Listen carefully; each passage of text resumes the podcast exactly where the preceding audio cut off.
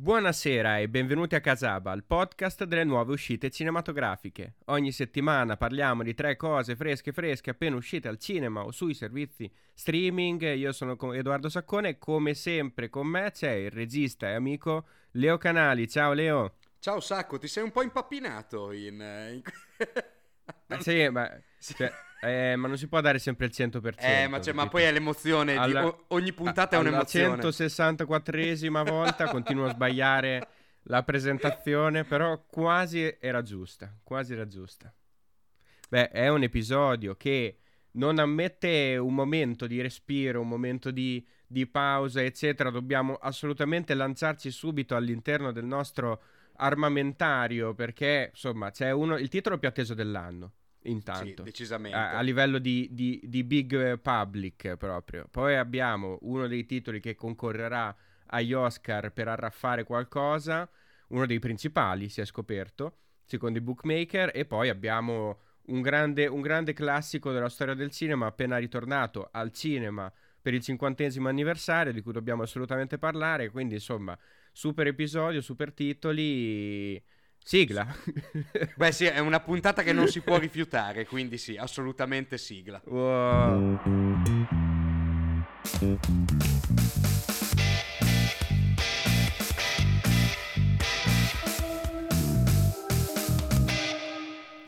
Iniziamo allora parlando di quello che è il titolo che io ho annunciato come uno dei titoli più attesi agli Oscar, uno dei titoli a raffoni di quest'anno sicuramente, si tratta di Belfast di Kenneth Branagh che batte ogni record, visto che all'interno di, di, della programmazione di un mese di Casaba è già il secondo film esatto. suo di cui parliamo. Dopo Assassino sul Nilo, che è uscito, è ancora al cinema. Assassino sì, sul Nilo è ancora lì.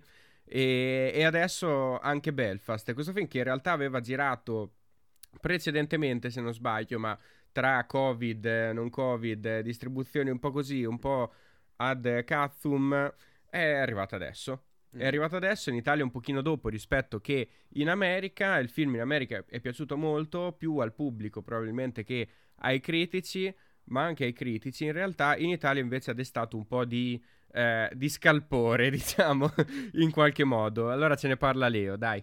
Tra l'altro sì. Branagh è uno dei suoi registi preferiti, eh, quindi, quindi questo è, è per forza materiale suo. Sì, è un po'. gli è venuta un po' questa verva alla Aung San Suu a Branagh. Facciamo il film ambientato d'estate a colori, il film ambientato d'inverno in bianco e nero.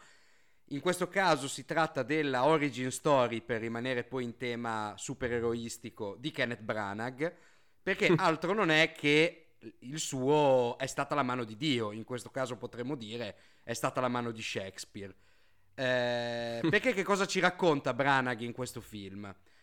Ci racconta della sua infanzia, della sua infanzia a Belfast, una Belfast che è tormentata e attentata dagli scontri tra le fazioni cattoliche e protestanti e il terrorismo dell'IRA, quindi una città assolutamente in sobbuglio e preda a un caos omicida, tra l'altro anche scarsamente raccontato al cinema. È una tematica, eh, tra l'altro, che io incontro, è una, un, una tematica politica e culturale di grandissimo interesse ha creato anche dei fenomeni pop eh, non da poco, ma è una tematica pochissimo raccontata e quindi fa piacere che il film di Branagh si apre proprio con uno di questi scontri, guarda caso, in uno dei suoi soliti teatri cinematografici, perché poi quello che fa Branagh è di racchiudere una vicenda, un momento cruciale della sua infanzia, come quello che l'ha portato poi ad allontanarsi dalla sua adorata Belfast, all'interno di una via, sostanzialmente, la via dove lui è cresciuto ed è l'ennesimo teatro,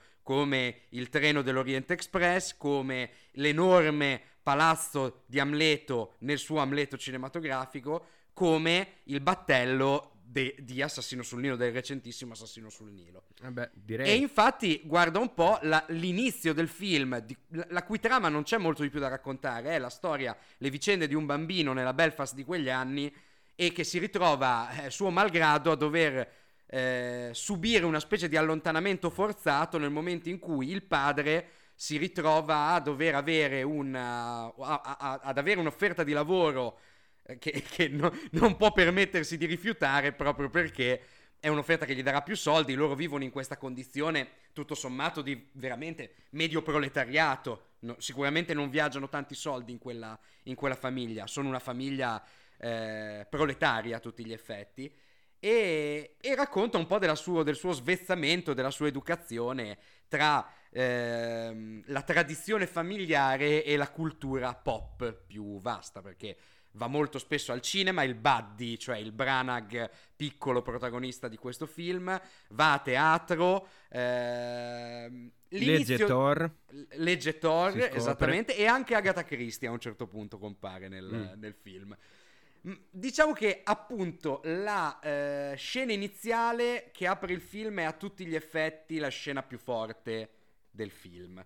Di grande impatto, un gioco di bambini dove tra l'altro il piccolo Buddy, cioè questo proto Branagh, sembra già vestire i panni di uno degli eroi shakespeariani con cui abbiamo imparato a conoscerlo sullo schermo, imbraccia spada di legno e scudo che è il coperchio di un bidone dell'immondizia, sta giocando per la strada, ma proprio mentre rientra a casa, ecco che finisce in mezzo agli scontri di strada che eh, tormentavano la vita quotidiana degli abitanti di Belfast, dei sobborghi di Belfast in quegli anni. La madre lo protegge, questa madre che è sicuramente anche, anch'esso uno dei personaggi più forti del film, questa figura protettiva e anche autoritaria, tra l'altro interpretata magnificamente da questa attrice io non conoscevo sinceramente, non, non mi, non mi, non mi veniva io. dove potrei averla vista, ma è sicuramente uno degli elementi più azzeccati e più cinematografici del film. È un corpo scenico che Branagh descrive con evidente affetto. Eh, molto... Si chiama Kaitrona Balf. Ok.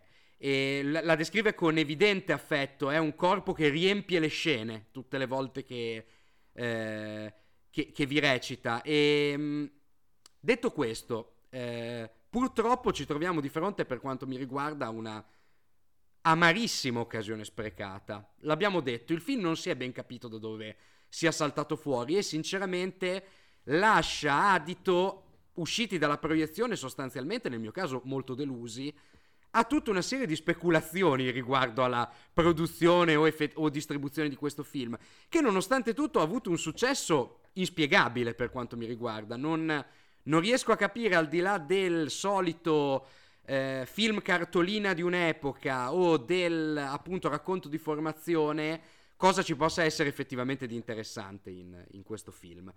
Che ha dei, mh, delle discrete punte di bruttezza anche a livello estetico e che è, che è sciaguratamente girato veramente in maniera molto goffa. E tanto che appunto lascia supporre che ci siano stati non pochi problemi a livello produttivo e distributivo. Sembra un film da piattaforma, ma non è uscito sulle piattaforme. Sembra un film che poteva durare un po' di più e che invece un po' si sacrifica in una durata cinematografica tutto sommato standard, ma che da un lato è sicuramente apprezzabile, ma soffoca completamente tutta una serie di sottigliezze a livello narrativo e costringe il film a chiudersi con una fretta del diavolo. E dall'altra parte questo racconto un po' lirico-lisergico dell'adolescenza di Branagh tra il sogno infranto e eh, il bel tempo, i bei tempi andati, sinceramente è veramente molto standard. Molto molto standard. Non, Mm, non si capisce che cosa trovi effettivamente di così fa- affascinante questo bambino nel cinema, nelle immagini, nel teatro. È tutto un po' dovuto. Ok, si va al cinema, oddio che bello il cinema. Ah, oddio va a teatro, oddio che bello il teatro. Perché, anche perché la realtà che ha attorno questo bambino non sembra a tutti gli effetti eh, ferirlo più di tanto. Al di là di questa piccola bega o moina personale per cui eh, oddio che palle che ce ne dobbiamo andare da Belfast. E quindi di conseguenza tutto il lato salvifico dato dall'arte, dal rapporto con la famiglia, non, non emerge poi tanto. È inutile dire che anche i conflitti politici del film, no Sacco, sono di un marginale unico, anche perché il film prende diverse direttive sia a livello concettuale che narrativo, le prende, poi le molla, poi le riprende, poi le, le, le chiude in maniera molto superficiale. È tutto un po' dispersivo e non sembra, non è molto chiaro cosa voglia raccontare effettivamente Branagh. Te che ne pensi, Sacco? Ma io penso che voglia raccontare solo un'infanzia, tra l'altro non una, un'infanzia traumatica, e qui ci sta uno dei punti più, più importanti del film, perché il mondo che Branagh descrive è un mondo in fiamme, dalla prima inquadratura, ma è un mondo che lui vive, il giovane Buddy, con eh, una certa leggerezza. E in questo contrasto, secondo me, ci sta un po' quella che è la visione di Branagh e l'aspetto che voleva raccontare un aspetto autobiografico che in qualche modo lui riporta no, all'interno della sua storia, all'interno del suo percorso, come un momento tutto sommato positivo, con quella visione tipica dell'infanzia che ti permette di ricontestualizzare le cose, anche le cose eventualmente traumatiche, con un certo tipo di fascino. Rip- ripensando ai nostri momenti, no? prima periodo delle scuole elementari, periodo del, dell'infanzia, prima della, dell'adolescenza, fino alla preadolescenza. Abbiamo, abbiamo sicuramente no, tutti dei momenti più felici e dei momenti meno felici, ma li vediamo con quell'alone di nostalgia. Mm. Ecco, secondo me è questo che vuole raccontare Branagh, la nostalgia anche all'interno di un contesto a tutti gli effetti eh, guerresco, perché è una vera e propria e sommossa continua no? al mondo che racconta Branagh, questa strada divisa tra cattolici e, pro- e protestanti che lui non vede come, come, nemici, i cattolici, perché lui è protestante, ma che gli altri vedono come nemici e quindi si crea questo conflitto no? un, po', un po' inspiegato nel film, ma perché è inspiegato anche per il giovane Buddy, no? È un conflitto di cui no- lui non capisce le radici, non capisce le ragioni, non sa perché continua e, e si domanda le cose più elementari, no? le cose più, eh, più infantili, invece di cercare una ricostruzione degli eventi che stanno succedendo.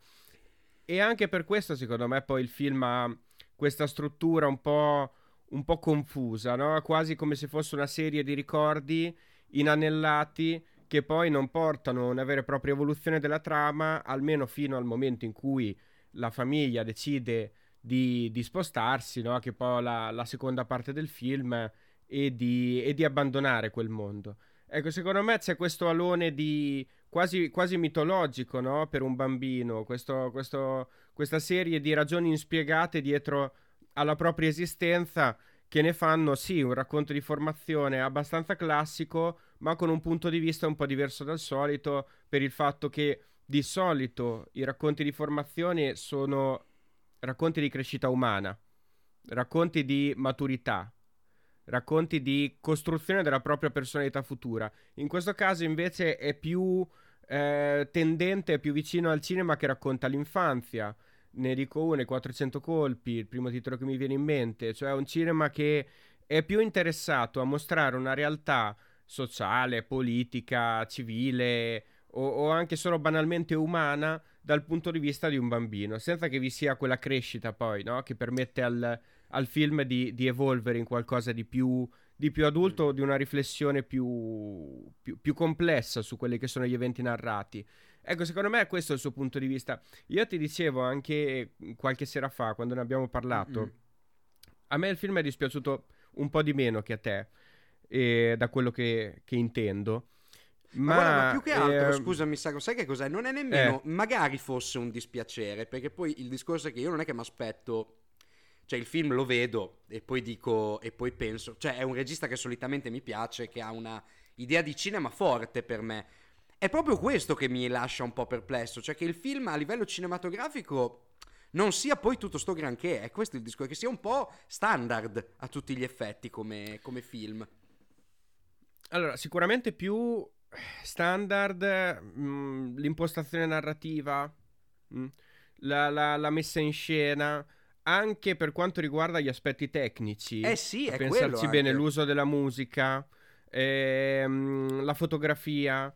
Cioè è tutto di rimando, no? È chiaramente no, tutto sì. di rimando. Per quanto riguarda la fotografia, poi bisognerebbe aprire un capitolo a parte, vabbè. Se ne può parlare cioè, anche un po' brutta è la fotografia sono... di Belfast. Sì, e, ci sono, e ci sono, dei richiami evidenti a un certo tipo di cinema contemporaneo che non, secondo me non era necessario in no, questo infatti. caso. A prescindere poi dalla, dalla qualità, perché poi dici mi piace, non mi piace, cioè è estremamente esposta, quindi capisco l'esperimento però non, non, non, non, ne trovo, non ne trovo il senso e il significato se non il fatto di voler pulire l'immagine attraverso questa grande post-produzione, sempre nell'ottica di quello che dicevo prima, no? la rielaborazione di una questione infantile, c'è il discorso ovviamente colori bianco e nero, il film è quasi tutto in bianco e nero, ma il bianco e nero rappresenta il passato mentre i colori sono il presente, no? Oppure Quindi... rappresentano il cinema o il teatro. E anche vero, lì c'è una scena Oppure... terrificante da questo punto di vista perché c'è una scena dove sono a teatro. Cioè, perché se, se, col cinema funziona questa cosa colore bianco e nero, perché naturalmente proprio Branagh sì. prende pellicole degli anni della sua infanzia, si riconosce. Coso, uno dei film l'avevo riconosciuto, è proprio palese. Il primo a colori eh, che si adesso vede. Adesso non ricordo. Vabbè, eh, me, mi verrà in mente. E comunque sono, sono, film straordinari quelli che mette in scena. Sono alcune delle cazzonate, altri film straordinari, ma riconosci quel senso di magia per cui un bambino potrebbe guardare queste certo. cose e emozionarsi. Dov'è che non funziona? A un certo punto restituisce lo stesso scambio bianco e nero colore anche in una scena in cui Judy Dench che fa la nonna de, di Buddy porta Buddy a teatro lo spettacolo teatrale è a colori e addirittura a colori nel riflesso delle lenti degli occhiali di Judy Dench ed è una cosa un po' sinceramente un po' puerile un po' bruttina eh? No ma quello che volevo dire è che di cose che funzionano poco secondo me in questo film ce ne sono tante e, e c'è soprattutto Uh, un punto di vista, chiamiamolo regia, se vogliamo, eh sì, cioè, no, no, tutto quello che Branagh ha controllato all'interno del film, l'ha controllato, secondo me, con un certo grado di ingenuità. Cioè, secondo me questa è la parola chiave, ingenuità, sì. perché mi sembra un progetto un po' ingenuo, mi sembra un risultato un po' ingenuo, mi sembra un film un po' fuori tempo massimo. Però a me, tutto sommato, questo film un po', un po storto, un po', un po' zoppicante, un po' goffo, non è neanche dispiaciuto per il semplice fatto che lo trovo un film eh, molto onesto, poco mm. fresco, poco, probabilmente anche poco interessante. Interessante nel senso proprio che no, non so perché un, uno spettatore dovrebbe essere interessato a questa storia, che è una storia estremamente personale, che però sì, non sì. porta in scena delle ossessioni eh, che, che, rielaborano dei concetti. Cioè, è, no, è una storia talmente semplice che ecco, deve, deve, veramente, deve, veramente, provenire da quell'ambiente, essere un fan del regista, eccetera, se no ci rimani un po' fuori tutto sommato, no? Però racconta tutto con un certo grado di, eh, di, di onestà e di semplicità. Ecco, in questo io ci vedo eh, comunque qualcosa che mi, è, che mi avvicina, un tipo di cinema che a me piace. Soprattutto mh, tra, tra questi aspetti, quello che emerge di più e che trovo più sincero è la la bellezza nella semplicità con cui lui descrive la sua famiglia. I nonni, Judy Dance e Sira Hines sono nonna e, e il nonno. E Meravi- i genitori, abbiamo detto lei, Caitron Balf, lui è Jamie Dornan. Sono, sono, delle bellissime figure, ma non bellissime figure a livello cinematografico, di, di scrittura, di... Cioè sono, sono, delle figure positive. Ecco, mm. e, e lì ci vedo del sentimento. Ecco, quel sentimento riportato in scena è, ta- è una cosa talmente personale, no? una cosa talmente sua, umana, interna, eh, che mi ha, mm, mi ha, colpito. Ecco, mi ha colpito il modo in cui si è voluto mettere a nudo, ha voluto mettere a nudo la storia della sua famiglia. Mm, sempre, e, e questo è anche il suo limite, secondo me, sempre con questa eh, impossibilità di passare dagli aspetti positivi a, a cose più conflittuali. Cioè, non, non, esiste conflitto all'interno di questa famiglia. Non esiste qualcosa Questo di negativo, non esiste qualcosa di difficile. Esatto. E, è solo.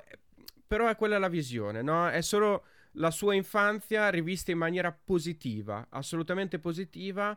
E, e in quest'ottica, nel film, nell'ultima parte, c'è questa scena di ballo, un'altra scena di ballo tra l'altro, sempre Sta- di, di, di, di, Branagh, dopo quella Mm-mm. straordinaria di Assassinio sul Nilo.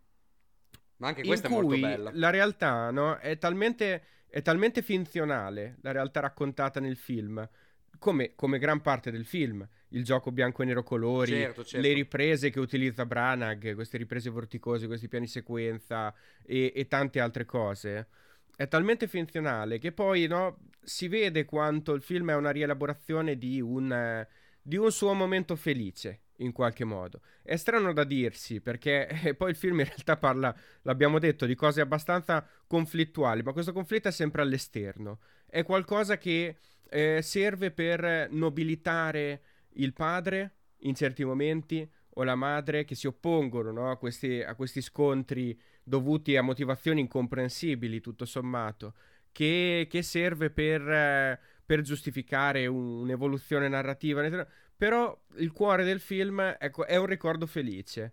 E in questo, tutto sommato, devo dire, non, eh, non, mi, è, non mi, è, dispiaciuto l'esperimento. Sai che cosa? Eh, che... Però, insomma, siamo, siamo, di fronte a un film, questo secondo me è già più inspiegabile, che non capisco perché colpisce. Ma infatti è quello eh, che ho detto sì. prima. Cioè, io non capisco... Eh, cioè, è veramente inspiegato il successo che ha avuto in America. Per, anche perché davvero, da un, se da un lato non è né qualcosa di effettivamente così eh, ricco e seducente dal punto di vista visivo. Cioè, le scene belle sono poche, si contano proprio sulle dita di una mano. Le scene belle sono molto di più le scene eh, che passano sotto il livello della percezione. Cioè, sembra tutto molto automatico. Tra l'altro, con quelle cose un po', un po trash eh, di salti temporali un po' ingiustificati, non capisci quanto tempo passa tra una scena e un'altra. A un certo punto c'è un'ellisse temporale di tre mesi, eh, Buddy rincontra una sua amica più grande e parlano di una cosa che è successa tre mesi prima come se fosse successo il giorno prima. E non capisci perché si siano lasciati sfuggire queste, questi dettagli, questi dettagli veramente superficiali. La cosa è che ehm, ascoltandoti mi arriva tanto ed è per me tanto di Branagh questa idea di queste figure familiari granitiche, inossidabili, mm. inattaccabili, cioè proprio ferme, congelate nel ricordo come pure entità positive. E, e questo è molto... E se ci pensi, Branagh come ha, su cosa ha lavorato nella sua carriera cinematografica? Quando è eh stato beh, lui regista? Su dei macigni di personaggi. Cioè lui ha, si è sempre confrontato con queste figure boia, eh, eh, epopeiche, cioè sono delle, de, dei blocchi di pietra. E lui tratta così anche le figure della sua famiglia. Che cosa mi sarei aspettato, visto che Branagh non è un regista non avvezzo a colpi di testa autoriali molto interessanti. Vuoi anche il fatto di fare un adattamento nel 2018, un adattamento di Agatha Christie, che sinceramente sembrava materiale che non avesse più molto altro da dire in, uh, in realtà. Mi sarei aspettato un colpo di testa un po' più alla Jodorowsky. Cioè, ma magari il nonno, cazzo, ma interpretalo te. Io me la sarei aspettata una roba del genere, pur sapendo che, cioè appunto, dico, me l'aspetto post film, perché dico, alla fine mi manca proprio quello, cioè un elemento no, di vero e grande interesse cinematografico. Sicuramente come magari in fatto, potevo usare appunto, di più. Esatto, di dire, cavolo, mi mette a interpretare un pezzo della mia famiglia, come Jodorowsky ha fatto nella danza della realtà, fatto un film totalmente autobiografico che, appunto, ricorda un po' Belfast, eh. Cioè, comunque siamo lì, l'infanzia che è territorio di esplorazione. nel caso di Jodorowsky c'è tantissimo conflitto, naturalmente. Cioè, la chiave è tutta lì. Di nobilitare i tuoi conflitti, nobilitare le paure, nobilitare quello che eri per spingerti avanti. Ma che cosa succedeva nel film? Che il suo babbo, il suo, questa figura paterna terrificante, era interpretato dal suo figlio più grande. Cioè, che è una roba già interessantissima me la sarei aspettata, eh, ripensandoci, perché avrebbe sicuramente regalato al film un po' più di interesse. Passiamo allora da un film di, di quest'anno a un film che invece di anni ne ha un pochino di più, esattamente 50, è tornato al cinema per il suo cinquantesimo anniversario in una versione restaurata, si tratta di Il Padrino di Francis Ford Coppola, The Good Father, uno dei film più importanti nella storia della nuova Hollywood.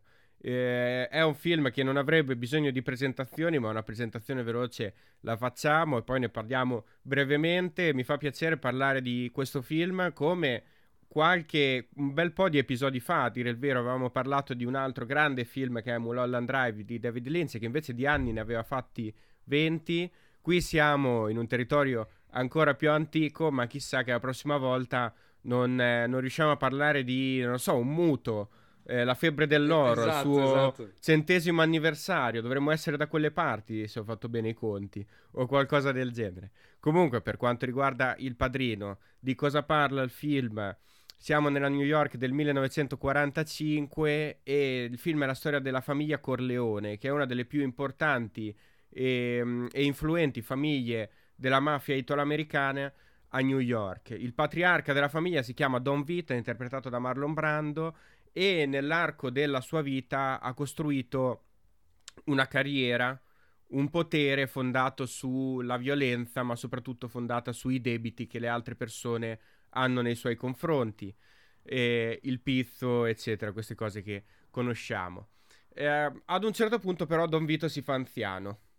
C'è necessità evidente di riformare un nuovo ordine all'interno della famiglia e ci sono i vari figli di Don Vito che sembrano essere eh, tutti molto inadatti a prendere il suo posto. Quasi un nuovo che avanza che non è in grado di reggere il confronto con un po' quella, quella eh, stoicità di cui parlavi prima per quanto riguarda le figure di Branagh, no? Il confronto con questa grande figura quasi epica che rappresenta la vecchia generazione. Questi figli sono eh, Sonny, interpretato da James Caan, particolarmente iracondo e violento, ma probabilmente senza la testa necessaria. Fredo, interpretato da Joe Casale, che invece è troppo ingenuo, tre- troppo semplice e non potrebbe mai prendere il posto del padre.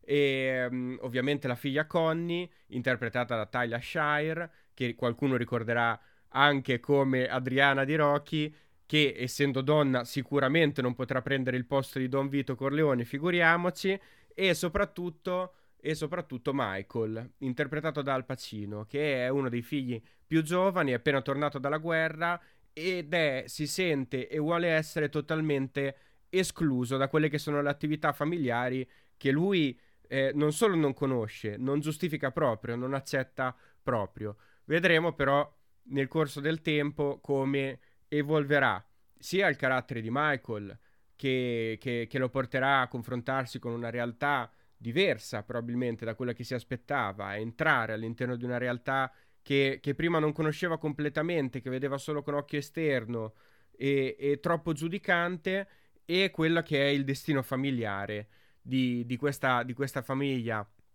mafiosa che eh, in qualche modo dovrà per forza riaggiornarsi, quasi come se ci fosse questo, questa necessità, questo destino che si deve compiere per forza e questo destino deve per forza mettere eh, i bastoni tra le ruote un po' a tutti questi personaggi.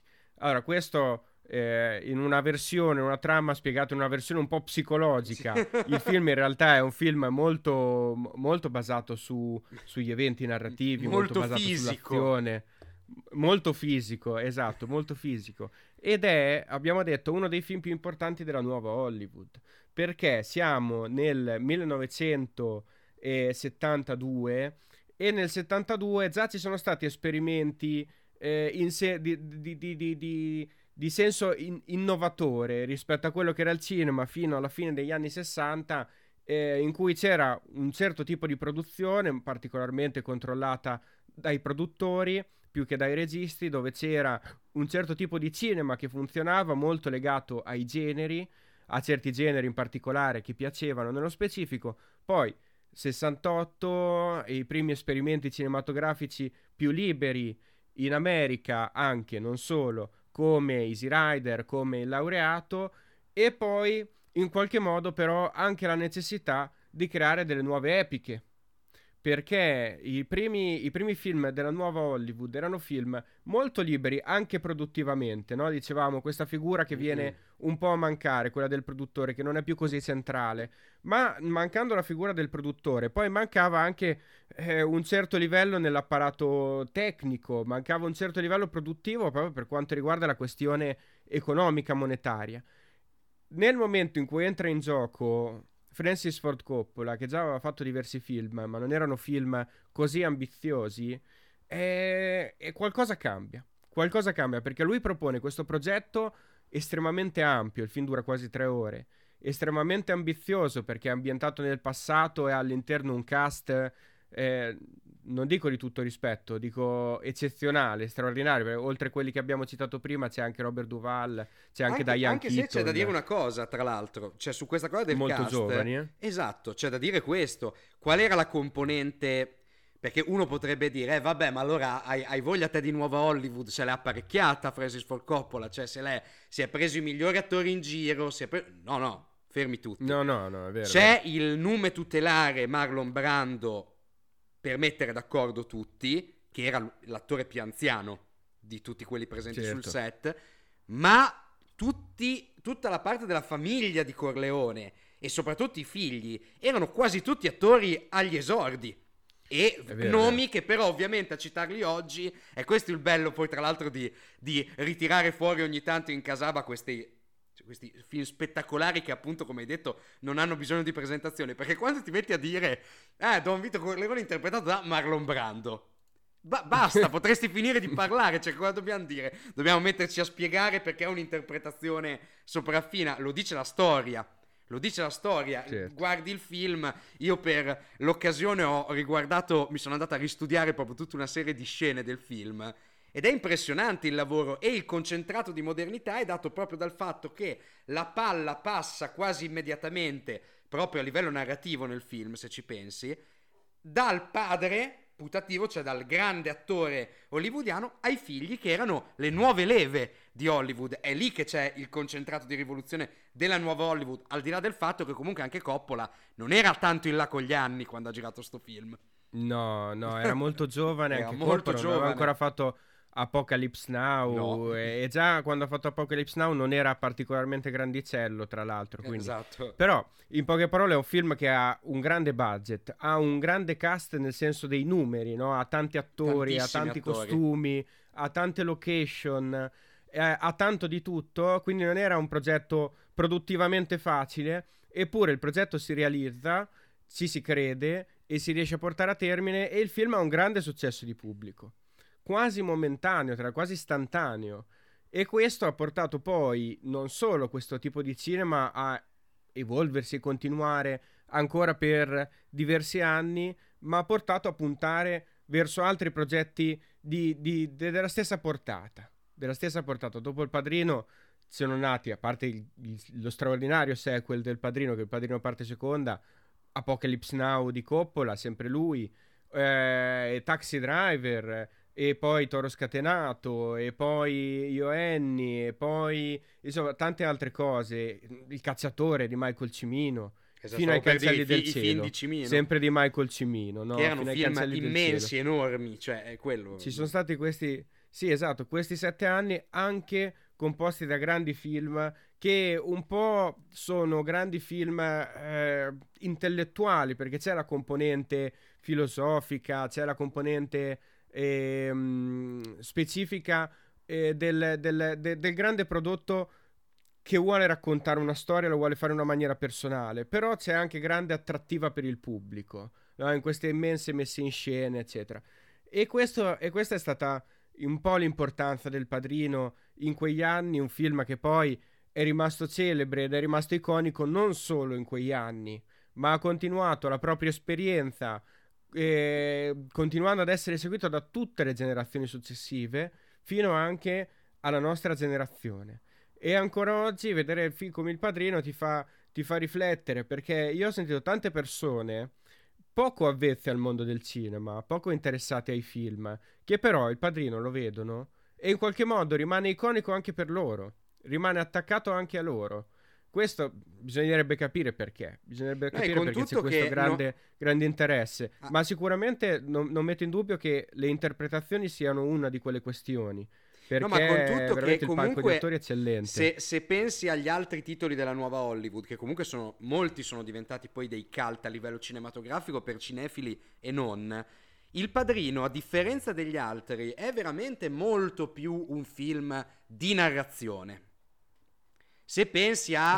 Taxi Driver, ha una potenza iconica immediata, ma perché è un film estremamente stiloso. Non che Il Padrino non lo sia, ma è un film che punta tanto su un elemento grafico estremamente graffiante, estremamente memorabile. La figura di Travis, di- del personaggio interpretato da De Niro, è immediatamente iconica. Eh sì.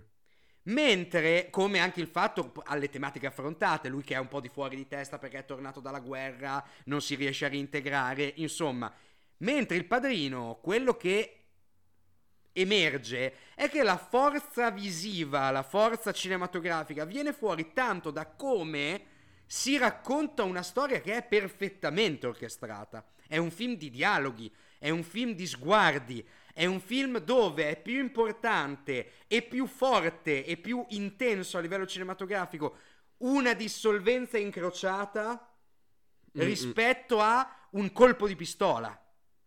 Mentre la forza rivoluzionaria e struggente di parte della nuova Hollywood viene proprio da, da, quanti cazzotti erano in grado di darti sul viso utilizzando solo le immagini. Diciamo che Francis Ford Coppola ha ancora questo portato di classicità che però riesce in qualche modo a modernizzare. Il film è estremamente eh sì. moderno nella forma narrativa, nell'approccio, ma rimane un grande classico nel, respi- nel respiro che ha la narrazione. E questo è strano, cioè come dici tu, cavolo, è riuscito a, a, entrare così tanto nell'immaginario collettivo un film che a tutti gli effetti non è facile, non ha, se ci pensi, non ha nemmeno, al di là delle scene memorabili, non ha mh, sequenze clamorose che dici, cavolo, ma la scena de... Se pensi che la fantomatica scena della testa del cavallo arriva dopo neanche mezz'ora. Cioè, poi ci sono altre due ore di film. Eh sì. In questo, per dire, se ci, se ci pensi, più il Padrino parte 2 e parte 3 hanno le scene forti. Hanno quelle le cose che dici, boia, è una scena pazzesca. Il Padrino è più, il primo capitolo è ancora più tutto impastato. Tra l'altro mi veniva in mente, parla, parlando di attori e di numi tutelari, non si può non citare, ma più che altro per veramente grande affetto, Starlin Hayden Starlin ah, Hayden che fa il capitano della polizia e che già all'epoca nessuno faceva più lavorare perché se, nessuno, se qualcuno non conosce raccontiamola perché è, è, ha quel senso di fatalità quasi quanto la storia del padrino e, de- e del personaggio di Al Pacino nel, nel, padrino di Francis Ford Coppola. Starlin Hayden, grande attore degli anni 50-60, tra l'altro classico modello da rivista, era stato individuato eh, tramite una serie di fotografie che gli fecero mentre lui era in marina, lui era un caporale della marina. Era un belloccione alto alto, biondo, inizia a recitare in un, tutta una serie di film, lo si ricorda per il protagonista di Rapina Malarmata di Stanley Kubrick e eh, Johnny Guitar. Lui è Johnny Guitar. Ah, e sì. Ehm, che succede però? Arriva il maccartismo. Starlin Hayden viene mandato a processo e fa i nomi.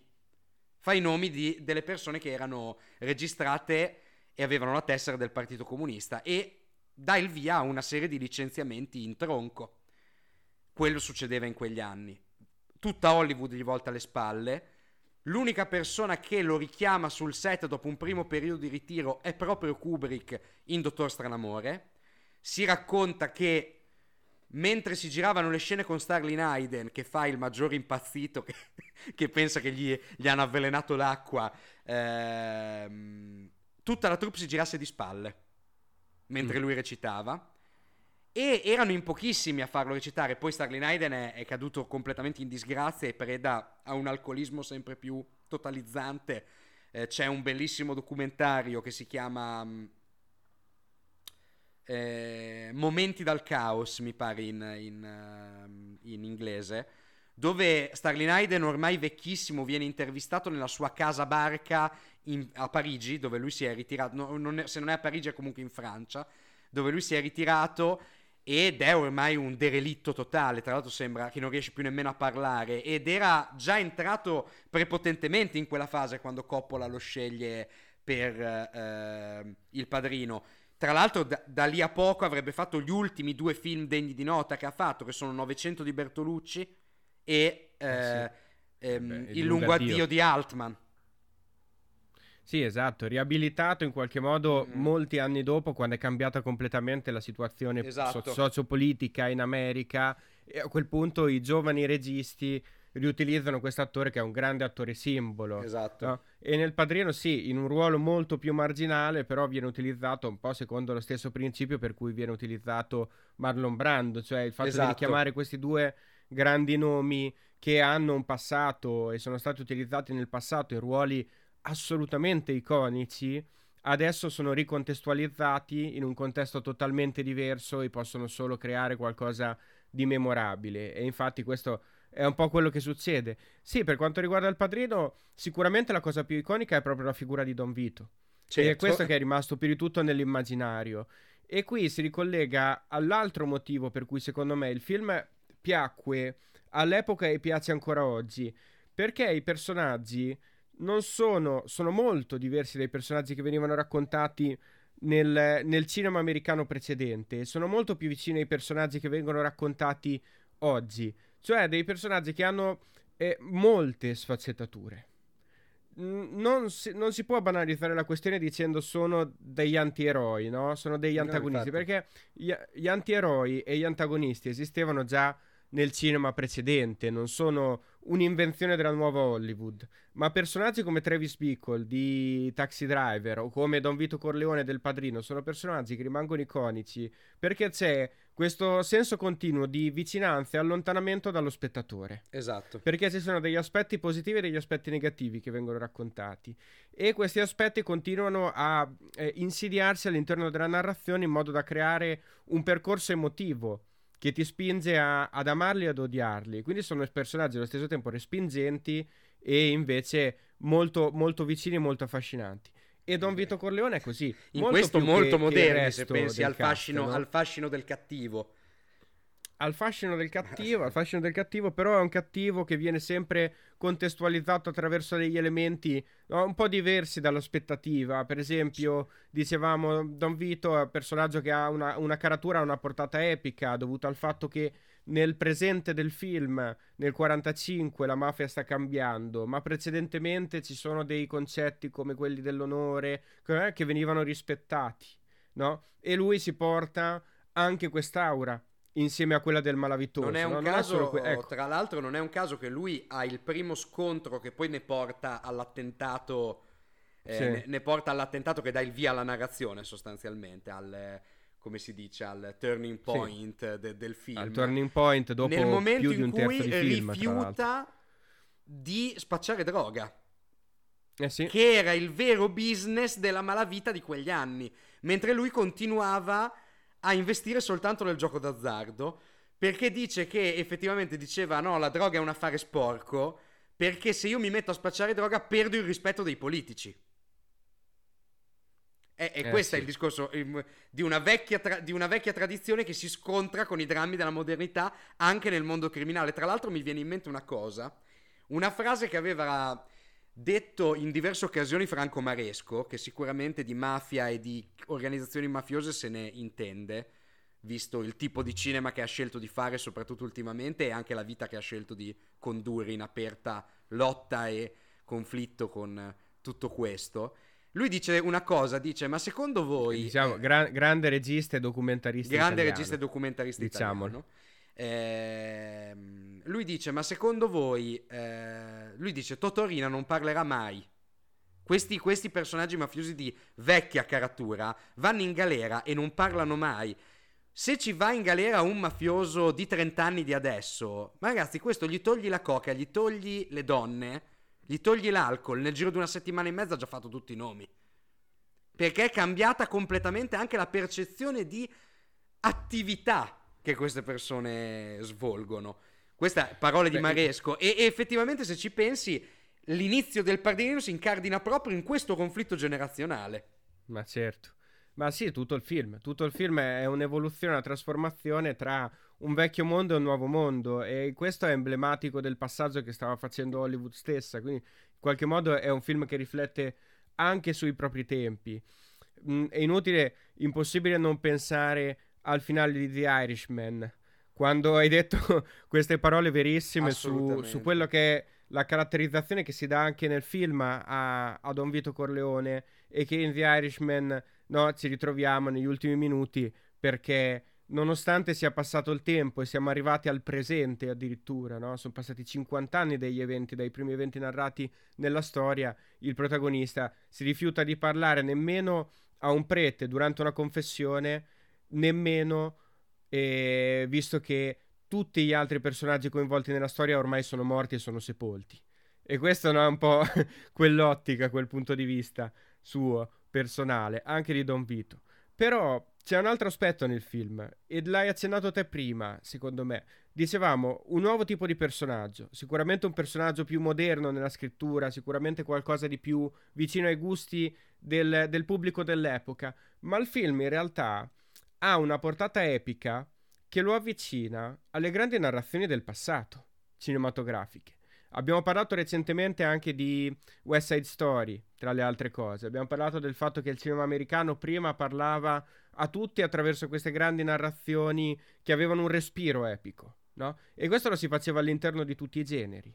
Lo si faceva all'interno del musical come del film di guerra, come nel film generazionale o nel film di gangster, il noir tradizionalmente, no? Anche se il padrino sicuramente non ha le caratteristiche del noir.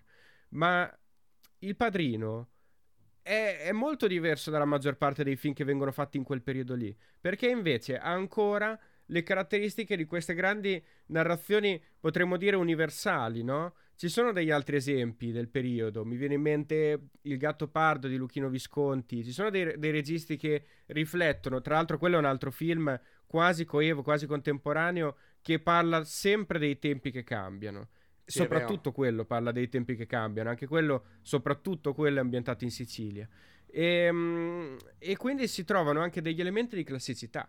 E questa è la cosa, la cosa strana e importante del film, probabilmente, che è un ponte. È un ponte esatto. tra diverse epoche di cinema, che ha anticipato delle tendenze, ma allo stesso tempo ne ha recuperate alcune dal passato che, che sembravano un po' nascoste, un po' perdute, un po' pronte ad essere seppellite definitivamente e che invece in quel film hanno funzionato particolarmente bene e, e che poi hanno ottenuto un seguito anche sì attraverso il sequel del Padrino, sì attraverso anche il cinema di Martin Scorsese in qualche modo, sì attraverso altri progetti della New Hollywood ugualmente espansi e ugualmente di largo respiro, ma che sono molto diversi invece dal cinema contemporaneo. Ecco, certi elementi oggi nel cinema contemporaneo non li troviamo più e volendo anche per motivi di, di distribuzione, per motivi di gusto del pubblico, eccetera, fatto sta che quelli sono film che rimangono iconici e direi di considerare soprattutto questo come film che rimane iconico e invece i film di oggi non riescono più a rimanere iconici.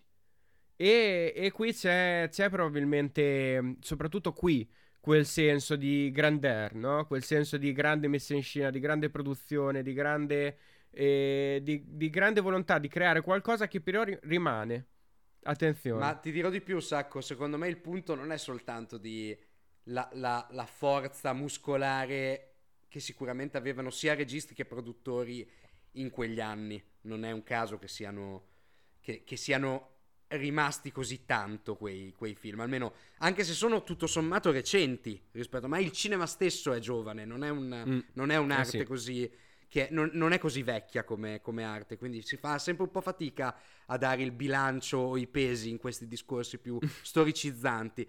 Però quello che mi viene da dire è che era un mondo con molte meno immagini e di conseguenza c'era una grande fiducia nella potenza del cinema.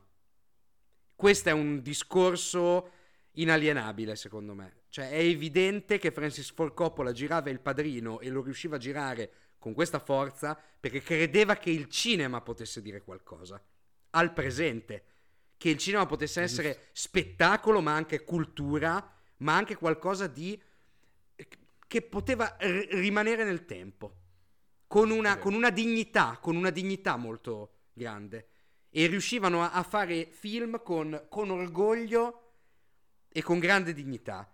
Quello che oggi è evidentemente messo in discussione è proprio questa fiducia nei confronti della potenzialità delle immagini, soprattutto nella potenzialità storica delle immagini. Perché? Perché ce ne sono troppe. Perché non siamo più abituati a dedicargli così tanta attenzione perché permeano talmente tanto il nostro vivere e la nostra quotidianità sono talmente onnipresenti che quasi le diamo per scontate. Ecco, Francis Ford Coppola girava in un'epoca in cui le immagini non si davano assolutamente per scontate. Dico le ultime due cose al volo perché mi sembra doveroso, poi andiamo avanti perché del padrino se ne potrebbe parlare per ore probabilmente, Beh, intanto è un adattamento dal romanzo di Mario Puzzo, tra l'altro è un romanzo che è stato tanto discusso al- all'epoca perché non si trovava così vicino alla realtà delle cose, eccetera, cosa di cui eh, per quanto riguarda il film non se ne è mai parlato, in realtà, perché è diventato talmente tanto un simbolo che poi eh, è la realtà che è diventata, mm-hmm. che, che, si è ispirata al film. No? Questo è interessante, se ne parla tanto anche in ambienti mafiosi, no? Eh, ci sono tante dichiarazioni ambienti mafiosi che tu che frequenti visto che l'hai detto con questa verve.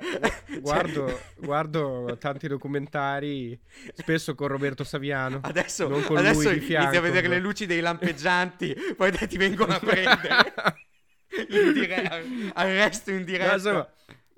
vedere che è diventato iconico no? all'interno dello stesso ambiente tanto da portare una vera e propria moda la moda del padrino. Mm-hmm. E, mm, e, poi due cose. La fotografia di Gordon Willis, wow. che per cioè, quanto lascia, mi riguarda è una perdere, cosa che ha, pochi, che ha, pochi, uguali, questa fotografia leggermente virata verso il seppia. Eh, questa cromatura strana che mh, mm, ci poi, riporta a tempi passati. No, ma poi le ombre, cioè che le ombre, loro emergono dalle ombre. Cioè è tutto buio esatto. il film, è tutto su, molto molto buio molto buio, molto buio come è giusto che sia in questo caso ah, e guarda. soprattutto l'ultima cosa, l'interpretazione di, di Al Pacino. Abbiamo parlato dell'interpretazione di Marlon Brando, ma Al Pacino, un Al Pacino così come nella, nella trilogia del Padrino non si è più visto. Si può pensare meglio o peggio in base ai gusti, però di sicuro, di sicuro il modo in cui è stato utilizzato in questo film, così sottotono, così controllato, no? Così viscerale, così, così interno, così umano. E è totalmente diverso dalla figurazione che abbiamo di Al Pacino come attore che invece gigioneggia, perché Al Pacino ha, in senso positivo, ha una capacità espressiva straordinaria, sia per quanto riguarda la vocalità, sia per quanto riguarda la fisicità e l'espressività del volto, e invece il padrino gioca completamente di sottrazione nella sua interpretazione, un po' perché ancora non si era contestualizzato Al Pacino come quell'altro attore, quell'altro esatto. Al Pacino, sì, quello sì, che sì. vincerà l'Oscar per Profumo di donna, per, que- per It, per tutto quello che verrà dopo, ma, ma anche perché si, si immerge totalmente nel ruolo. Si immerge totalmente nel ruolo che è un ruolo più vicino a quello che poteva essere eh, la, sua, la, sua, persona, no? rispetto anche a tante altre cose che ha fatto, e risulta, risulta veramente un'interpretazione viscerale sia nel primo, ma soprattutto nel secondo, che porta alle estreme conseguenze quello che è la sua evoluzione, l'evoluzione del personaggio, evoluzione negativa, totalmente negativa e distruttiva, e soprattutto il terzo, che è una grande opera che eh, Branagh sarebbe d'accordo, ha, ha, tanti elementi in comune con, con Shakespeare, no? E che, mm, e che, ancora una volta utilizza Al Pacino con questa, con questa grande capacità di introspezione del personaggio. Sai che cosa? Ultima cosina, eh, visto che ne abbiamo parlato del padrino, e visto che davvero, al di là di tutto il discorso che abbiamo fatto sulla fiducia e sui mille aneddoti che si potrebbero raccontare su queste produzioni, che sono film talmente epocali per i quali anche la realizzazione diventa un film. Cioè, raccontare le storie della realizzazione del padrino è un film. Guarda un po', non sarà un film, ma sarà una serie TV con Ezra Miller eh sì. protagonista eh, che parla proprio vic- delle vicissitudini produttive legate alla realizzazione del padrino e si chiama The Offer e uscirà tra qualche mese per HBO. No? Non me lo ricordo chi, ha, chi l'ha fatta. Mm, mi sembra HBO. Però, insomma, per dire quanto anche il fare di questi film... Esa- eh? The Office. Es- The Office. no, con Steve Carrell che fa, esatto. che fa Don Vito. Don Vito no. Corleone. Beh, tanto lui ormai si è rivenduto come attore drammatico, saprà sicuramente interpretarlo dignitosamente. Comunque per dire che dietro alle storie ci sono altre storie. Procediamo allora col terzo film di cui dobbiamo parlare oggi e abbiamo detto inizio di episodio il film più atteso dell'anno da parte del grande pubblico, film di cui si è parlato per anni anche perché eh, sappiamo come ha funzionato con il Covid, tutto si è portato avanti, tutto è, è, stato rimandato e tutto sembrava sempre più grande, più importante, sembrava che non dovesse mai venire, alla fine è arrivato. Questo film è The Batman. Inizialmente doveva essere interpretato da Ben Affleck, ti ricordi? Doveva essere... Sì eh, direttamente collegato con quello che è l'universo espanso della DC Comics, invece ci troviamo di fronte a un progetto che pare eh, prenda un'altra direzione, no? un altro universo, quello raccontato da questo film, ma visto che il prossimo film della DC Comics, uno dei prossimi sarà The Flash, che parla di multiversi, allora magari ci ritroveremo tra un po' un Batman di Pattinson, che è il protagonista di questo film, con quello di Ben Affleck e quello di Christian Bale, che combattono tutti insieme o tutti contro. Sicuramente. Sarà interessante. Ah, e anche, e anche Michael Keaton, ecco, perché Eh, certo. abbiamo già visto che Michael Keaton è stato ri- ripescato letteralmente, Esatto. quindi si vedrà anche lui. Comunque, questo The Batman, attenzione all'articolo, perché sennò ci potremo confondere con altri due precedenti film che si chiamavano Batman. E attenzione che non è livornese, eh, non è The Batman, è The. De, de, de. De. The Batman è un film che parla del nostro crociato incappucciato già dopo che la sua esperienza come eh, vendicatore è iniziata da più di un anno. E uno direbbe Quindi anche, dai, siamo- e grazie perché per l'ennesima volta rivederci la origin story di Batman, Sì. che palle. Tra l'altro, cioè, uno pensa, va a vedere Joker e pensa di essere salvo, ma che col cazzo c'è anche lì l'origin story di Batman. Che palle. Cioè, non Mi viene da dire più. soprattutto lì. Eh, esatto, soprattutto cioè. lì, soprattutto in Ah, Joker, allora. c'è l'origin story. Qui almeno ce la origin, risparmiamo. origin story di Batman. Qui invece si salta quel passaggio, ovviamente, e ci ritroviamo con il nostro protagonista che è già da un paio d'anni che si aggira per eh, i, i bassi fondi della città, per, per- per sconfiggere i criminali. Ehm, si rende conto da subito che la situazione a Gotham non è minimamente migliorata, ma lo sappiamo, non è una città particolarmente felice. Potremmo chiamarla Detroit, perché non la chiamiamo, la chiamiamo Detroit. ok. E, mm, e si ritrova però soprattutto di fronte a una nuova minaccia, quando il sindaco della città viene trovato assassinato. Viene Non trovato il sindaco, assassinato. il candidato sindaco. Candi- ne- il sindaco uscente e candidato Ah, sindaco giusto, per giusto, le giusto. future elezioni Dettaglio che, eh, sembra avere un po' totalmente le che sembra avere un po' le mani in pasta in eh, qualche losco affare che c'entra con eh, boss malavitosi, con tutto quello che è il bassofondo della città.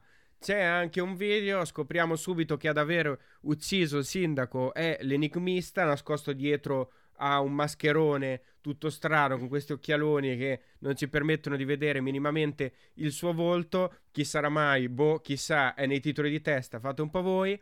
Ehm, e in poche parole, Batman alleandosi con Catwoman, che si trova anche lei all'interno di questo mondo nascosto criminale di Gotham, e inizia a investigare e si ritrova mh, in, in mano un affare più grande di quello che sembrava all'inizio. Perché tutto quello che viene raccontato nel film è collegato no? attraverso questo eh, grande complotto che coinvolge sì il sindaco, ma coinvolge anche la polizia, coinvolge un po' tutte le autorità della città. Quindi abbiamo da una parte il nostro Batman e la nostra Catwoman che combattono insieme per distruggere questo universo, dall'altra parte abbiamo eh, la mafia che controlla un po' tutto il sistema della, della città di Gotham e dall'altra parte ancora abbiamo questo enigmista, personaggio molto enigmatico, scusate il gioco di parole, che non si mostra ma che ha un seguito virtuale che porta no, quasi la sua, i suoi follower a- ad essere una vera presenza eh, che si gioca un ruolo nel film. Ecco, questo in poche parole ho già detto troppo. Allora, non so se così. avete notato che Sacco ha avuto un po' di difficoltà, nel senso non si è capito molto bene di che cavolo parla sto Batman. Perché? Perché... eh, Perché, raga, non si capisce nulla a un certo punto. un scapes. Non si Perché capisce niente. Cioè, poi, poi non so, Sacco, allora, partiamo da qua, partiamo da qua. Allora, il film è... È veramente eccessivamente lungo, 176 minuti ragazzi, ma co- cosa, cosa credete di dover dire? Poi 176 minuti, ve- parliamo già subito chiaro, per fare un primo capitolo, perché il film è palesemente un primo capitolo. Cioè, su questo non ci piove. Quindi neanche il dire che... Beh, diciamo un potenziale, un potenziale primo capitolo. Vabbè, comunque, per me non si è arrivata alla conclusione di niente alla fine del film, però, ok. Non si capisce molto, il film è molto contorto, cioè è pieno zeppo di roba. e diciamo che tra l'affastellarsi tra una, una, prima 40 minuti di presentazione di personaggi, io sono, io sono, io sono, io sono, 20 minuti a testa, cioè questo è 20 minuti, un quarto d'ora a testa, questo è l'inizio del film. Poi parte la trama vera, che è un mix tra trama da fumetto, quindi ti devo far vedere Batman che riempie di cazzotti cattivi che ti garbano a te, tra riferimenti al contemporaneo, tra trama neo-noir con eh, i mafiosi che fanno gli intrighi e poi forse i genitori di Bruce Wayne non si capisce assolutamente niente. Poi, tra l'altro, il film, Sacco, no, non è, non è, un po' una di quelle robe che tu sei lì che non capisci niente, è tutto uno spiegone. Perché tu non puoi capire come andrà avanti il film, non ti dà gli elementi per capirlo. A un certo punto devi arrivare uno e fare: Ah, la cosa è questa, bli bli blom, e, ti, e hai spiegato, ok, e vai avanti. Come il fatto che gli indovinelli dell'enigmista non hai neanche il tempo di capirli che Batman ha già risposto. Cioè, neanche il gusto di dire, ok, ma fammici provare, cavolo. Se non, se non incardinarsi malissimo sull'unico enigma che probabilmente era la cosa più scema di tutte, che, che te sei lì e ratalata, e la ratalata e te sei lì che pensi, ma, co- ma, ma, ma, ma, come fanno a non arrivarci che è il pipistrello, il topo con le ali è il cazzo di pipistrello? Io non l'ho proprio capita quella cosa, non so te, a un certo punto eravamo lì e ratalata le, la rava o la fava e dici, ma, ma perché stanno pensando che è il pinguino? Fa... Ma poi con quelle scene tipo... Ah, è ratalata. Guarda eh, che... Il pinguino alle ali. Ah, Falcone, andiamo da lui. Guarda faccio... che è ratalata, è ratalata. Loro ci arrivano dopo, dopo mezz'ora di film. Eh, loro ci arrivano dopo mezz'ora di film a differenza di tutti gli enigmi precedenti, veramente c'è, c'è una, una, parte centrale che verte proprio su, su questo mistero. Cioè, no, ma scusami, ma cascando dal pero, cioè quando arriva... Oddio, ma Ratalata è il pipistrello! Ma dai ragazzi, ma davvero? Mi piace questa recensione, è già partita in cazzoneggio perché ce n'è da dire un botto. Sì, è, par- è, partita ignorante questa recensione, Dai, sì, ma, diciamo. Ma si potrà... È partita ignorante. Ma non mi sembra, dopo aver parlato di un film così, insomma, che di sicuro non poteva essere trattato in maniera becera. Questo The Batman è un film che può essere trattato in maniera becera. Attenzione, io voglio promettere questa cosa. Non è un, un brutto film. A me il no, film no, è piaciuto. ma fatto, ma però... A me il film è piaciuto. E, um, è un film che ha sicuramente dell'interesse. Sicuramente. Te, allora, dico due cose, due o tre cose positive, secondo me, che ci sono. Poi ci incardiniamo invece nella discussione delle cose negative perché sono molto più divertenti. Madonna. Dopo parleremo di quello perché ce ne sono e sono, e sono piacevoli da discutere. E, um, il film ha un bel set design, secondo me. Beh, direi. Ha una bella scenografia. Ha una bella scenografia, una bella messa in scena. Un bello ha stiloso. soprattutto ha soprattutto, sì, è stiloso, una bella fotografia. Eh sì. Che mi è piaciuta, che lavora bene anche in pandan con la regia, perché c'è un lavoro di regia eh, molto, molto interessante per quanto riguarda la, il punto di vista, la figurazione di ciò che si vede, è tutto molto in ombra o fuori fuoco o con punti di vista che non sono i punti di vista convenzionali e che quindi ti riportano, insomma, questo senso di di, di confusione, di chiusura, di buio, di cupezza, che è un po' utile, sicuramente utile, a descrivere questo nuovo mondo di Batman che doveva distinguersi in qualche modo da quello che era stato il Batman più iconico precedente, che era il Batman della trilogia del Cavaliere Oscuro. E allora c'è questo lavoro di nuova reimmaginazione del personaggio, ma soprattutto del contesto in cui si muove. E poi parliamo eh, de- del fatto che può funzionare o può non funzionare. No? Facciamo i cioè distinguo. Se il Batman di Nolan aveva il suo elemento di enorme modernità e soprattutto rivoluzione con come eravamo abituati a sentire raccontare il personaggio cinematograficamente da certo. Barton e Schumacher prima di Nolan, era proprio per questo classicamente nolaniano attaccamento al realismo. Cioè, dobbiamo pensare eh, che eh, Batman sia un essere reale all'interno di una Gotham City che non ha niente di eh, chiaramente grafico. È una città, come tante altre. I cattivi hanno delle, esatto, hanno delle motivazioni realistiche. Cioè, insomma, era tutto calato sul realismo della messa in scena, che era tra l'altro croce delizia, perché nel momento in cui impostavi il film in quella maniera, comunque c'erano degli elementi trasportati dal fumetto che risultavano veramente abbastanza fuori luogo. come ad esempio il fatto che que- il Bruce Wayne di Nolan effettivamente fosse uno che gli andava sempre bene tutto, pieno di soldi, quell'altro gli costruiva le armi, però in un contesto di realismo sta roba non è che regga tanto. Cosa fa qui Matt Reeves? È estremamente più grafico.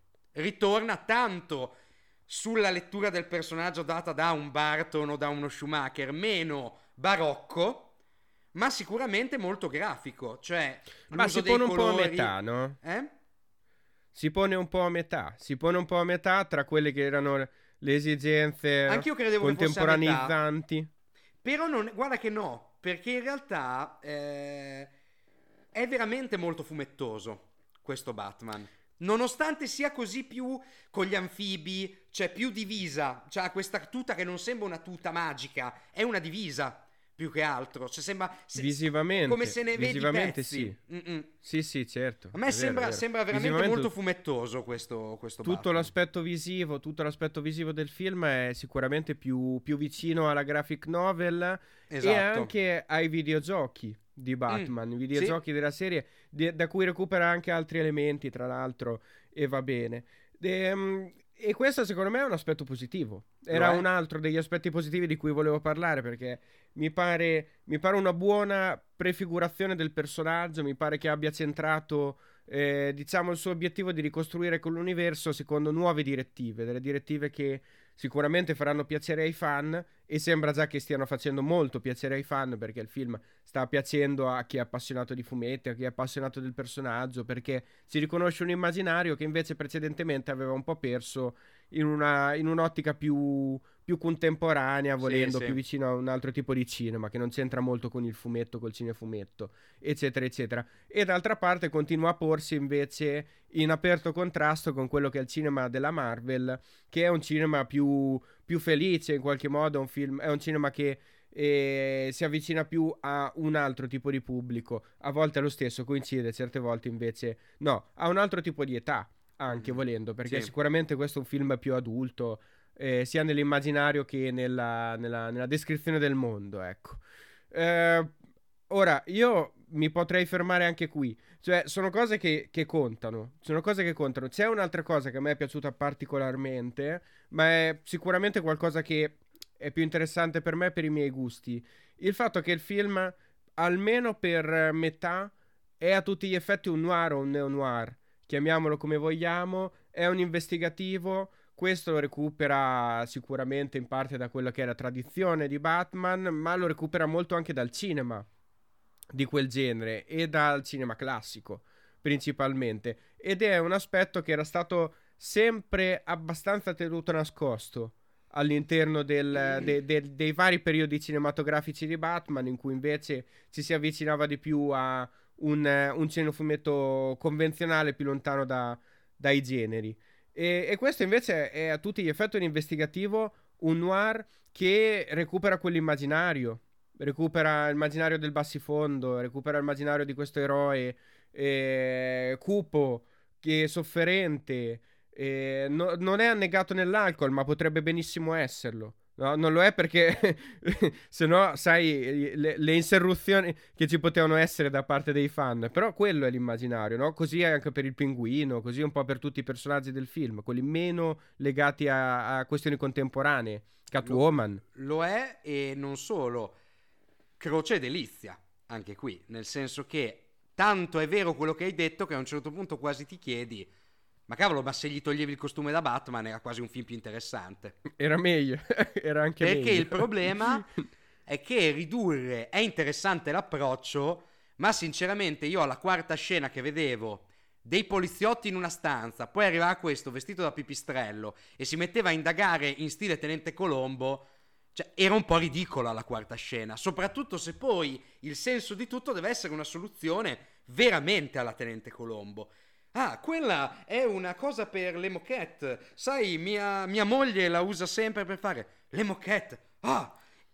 E scopre, dai, cioè è un, è un, po', una roba, vederlo con uno che appunto non è Henry Cole, ma è Batman, santo, con, con il, il, cazzo di coso, con le orecchiette così, fa un po' ridere alla quarta, quinta scena, perché per me non regge molto questo mix tra immaginario supereroistico e investigativo. non ha, non ha molto, non è molto incollato assieme. No, no, Anche perché, devo dire la verità, non è che poi ci sia tanto action in sto film. Eh. Tanto è vero che le scene più action erano tutte nel trailer. E infatti anche qui enorme delusione e incomprensione totale del fatto che la scena dell'arresto del pinguino, della cattura del pinguino, che è stata messa in tutti i trailer, io mi aspettavo che fosse all'inizio del film. To. No, no, arriva a metà ed è una scena anche cruciale. Anche perché da lì in poi non è che ce ne siano troppe eh, di scene al cardiopalma, insomma. È veramente un film dall'azione estremamente trattenuta per me. Tra l'altro è interessante anche il fatto che mh, tutto il concept alla base del film, escludendo quelle che sono le, ter- le tendenze più co- contemporaneizzanti, sempre quelle, c'entra tantissimo con il noir, no? Perché c'è questo, sia l'immaginario della, della, della corruzione, della ricchezza, ma proprio questo grande complotto tentacolare che, che, che include tutto e con, eh, con, cui il protagonista si deve scontrare senza avere la possibilità di, di riportare dei veri e propri risultati, no? Anche se poi, insomma, mm. quello che, che, che, è al finale ve lo potete quasi immaginare. E, um, questo guarda, per chiudere il discorso. Il discorso eh, un'altra cosa, e poi me... guarda che c'è, c'è, il rovescio della medaglia direttamente in questa cosa. La colonna sonora di eh, Michael Giacchino. Giacchino. Che è molto bella, secondo me. È molto. È subito iconica. È subito qualcosa che ti rimane in testa. Che richiama tanto le atmosfere del personaggio. Per come le conosciamo, eccetera. Ma è troppo. Ma quanto è usata la colonna sonora in questo film? Ma è una roba impressionante. Pare che non smette mai. Sta tutto film. E poi parte il coro lirico quattro volte nel film. Viene pure citato sì. intradiegetico, no? E poi se... e la, la, musica è veramente tanto presente. E forse usata anche in una maniera un po' convenzionale. Per quanto sia bella, eh. Dico, per quanto sia bella. È che un film che ha la tendenza ad abbondare. In qualche eh sì, c'è modo. Un po', c'è un po' troppa roba, forse.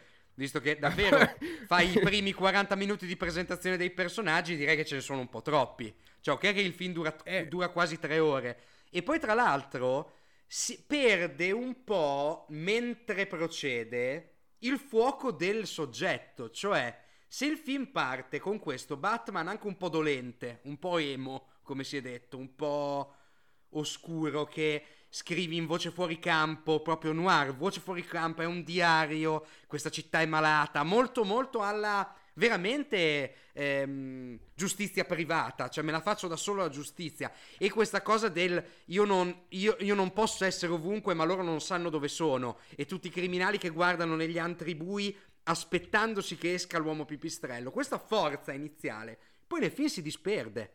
Anche perché non si capisce bene qual è il fuoco. C'è una parte centrale di rapporto, di, di, approfondimento del rapporto tra Zoe Kravitz e Pattinson, veramente tirata molto per le lunghe. Anche perché la storyline della Kravitz non è così interessante, tutto il bene, ragazzi. cioè, è, è la solita, un po' la solita roba. Tra l'altro, eh, n- un'altra cosa che non aiuta a livello di tenuta è il fatto che il film alla fine si gioca sempre negli stessi spazi e che ad esempio il club dove loro vanno non è mai veramente raccontato. Sono quattro luci strobo, pom pom pom pom, musica che, basta, finito lì. Non è mai raccontato come ambiente, non ti sembra di conoscerlo davvero.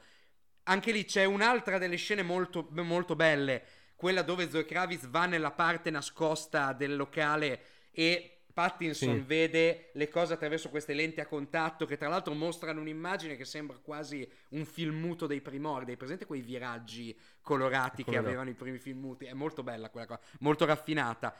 Quella scena è molto interessante, molto bella e tra l'altro però ha, credo, il momento recitativo più divertente del, del film. Io non so come suonasse in lingua originale, ma in italiano era spettacolare perché quando Zoe Kravitz si ritrova faccia a faccia con uno dei procuratori corrotti di Gotham che è mm, assolutamente Peter Sarsgaard. Intossi- Peter Sarsgaard intossicato da questa droga drop il commento di Batman è un sonorissimo è strafatto e io in sala non ce l'ho fatta, mi sono morto dalle risate. Cioè, il bello è che il problema è che come un vero momento comico di un film di Mel Brooks, questa cosa si ripete un'ora e mezza dopo quando Batman entra nella tenuta dei Wayne e trova sti poveretti tossici, poveretti, e ripete per l'ennesima volta, sono strafatti, madonna, non è possibile, ma che è questo Batman? Batman leghista, capito? Io lì non ce l'ho voluta fare, sono crepato dalle risate, ma sarà roba da dire. E poi, e poi scusatemi, non si può fare un film dove c'è un altro errore di quelli classici da, da poi in realtà li, tutti i cinefumetti hanno questo problema qui, che caricano tanto la tensione verso una Ma... scena e poi però quando succede la scena succede in due secondi. Tipo, lui scappa dalla polizia, dalla questura, scappa dalla questura, va su nel tetto. Bellissima quella scena con lui che arriva sul parapetto e, e gli viene un po' il coccolone prima di lanciarsi. A me quella cosa mi è piaciuta molto. Si chiude tutta la tuta, si lancia di sotto a volo, a volo d'angelo e lì c'è una di quelle cose a livello visivo un po' Mica, mica, troppo belle con quella soggettiva di lui che vola shh, che sembra un po' l'uomo puma ti ricordi? No? C'è un po', un po una sì. stronzata. Lui casca in terra. C'era un richiamo vecchio cinema di supereroi. lui, lui casca in terra stacco e è al bazzegnale ma cazzo ma, ma, cioè, ma fammela sentire cavolo un po' sta... è tutto un po' così. Questo, Ma questo... scusami, c'è un momento che secondo me è già iconico, ma mi ha fatto capire che nel film narrativamente c'è qualcosa che ingrana un po' male, che è l'introduzione. Allora, a parte ci troviamo nell'introduzione con la prima inquadratura, no? La prima inquadratura in assoluto nel film è questo strano punto di vista con, eh, con, gli occhiali, esatto, con il binocolo, lo, lo, lo, qualcosa del genere, non si capisce molto bene. Forse sono gli occhiali stessi dell'enigmista, non so. Esatto. E mh, mm, nei confronti di, di, questo, di questo palazzo, visto dall'esterno, dentro al palazzo c'è il sindaco. E questa, già solo questa inquadratura diver, dura diversi minuti e la colonna sonora è sempre questa musica, questa musica classica che ora non ricordo. Dura diversi minuti. Poi c'è la scena all'interno e già questa scena all'interno pure quella è abbastanza lunga, no? Che termina con un momento violento e va bene, ok. Eh, parliamo dopo questa prima introduzione, dopo. Dopo prima questa introduzione però c'è una seconda introduzione al film in cui parte la voice over. Tra l'altro pensavo fosse sempre enigmista perché non c'è questo, questo grande scarto, no? Pare, è ambientato allo stesso momento, è ambientato con un altro personaggio che non si vede in faccia. E la voce dell'enigmista, insomma, si capisce qual è. Pensavo fosse sempre lui. Invece Batman ma prima che, si ve- prima che si veda il volto di Pattinson, probabilmente passa un'ora di film. Esatto. Ma prima che si veda Batman veramente, io penso che 10 minuti, 15 minuti, tutti in voice over, tutti con questo alternarsi di sequenze tra eh, quello che succede nella metropolitana, quello che succede nel negozio, quello che succede polizia, eccetera, eccetera, fino al momento in cui si sentono i passi di Batman, no? Stiamo arrivando al, al, grande momento risolutivo. Sta per succedere qualcosa, si sentono i passi. Poi si sentono ancora i passi. Poi si sentono i passi. Insomma, non arriva mai. Ma pare che non arriva mai. Siamo passati veramente più di 20 minuti di film che ancora non, non si è conclusa l'introduzione. Poi, ovviamente, si, si, termina come si deve terminare, eccetera, e si va avanti. Ma già da lì dovresti chiederti la prima cosa. Cioè, ma non è che questo film è un po' troppo caricato. Cioè, non è che questo film dura un po' troppo. E, ed è qualcosa che è veramente strano, tra l'altro, perché la durata può sempre essere giustificata. Cioè, vedere un film monstre di Batman di tre ore è interessante, soprattutto per chi ama il genere. Non è quello il problema. Il problema è che la durata deve essere anche giustificata. Cioè, è rovescio. Cioè, in questo caso non mi pare che ci fosse il materiale narrativo per costruire una cosa così ampia. No. E infatti non hai completamente l'impressione di trovarti di fronte a un grande prodotto espanso, no? Come il film di cui parlavamo prima, che è un grande prodotto espanso, nel senso che ha una grande narrazione ampia, ma ti trovi di fronte a una narrazione che è molto convenzionale in realtà e che però ha questi momenti che sono, come dici te, benissimo, estremamente caricati, ma che poi quando si arriva al punto, il punto sempre quello è, cioè non è qualcosa di, di più grande, di più costruito. A parte fatto, a parte il fatto che dico l'ultima cosa sulla durata, il grande problema narrativo, secondo me, non, non è questo. Questo è, è, è un, così, una, un, un, ricordo che ho del film che tutto sommato non è così disturbante se il materiale interessa. È il finale.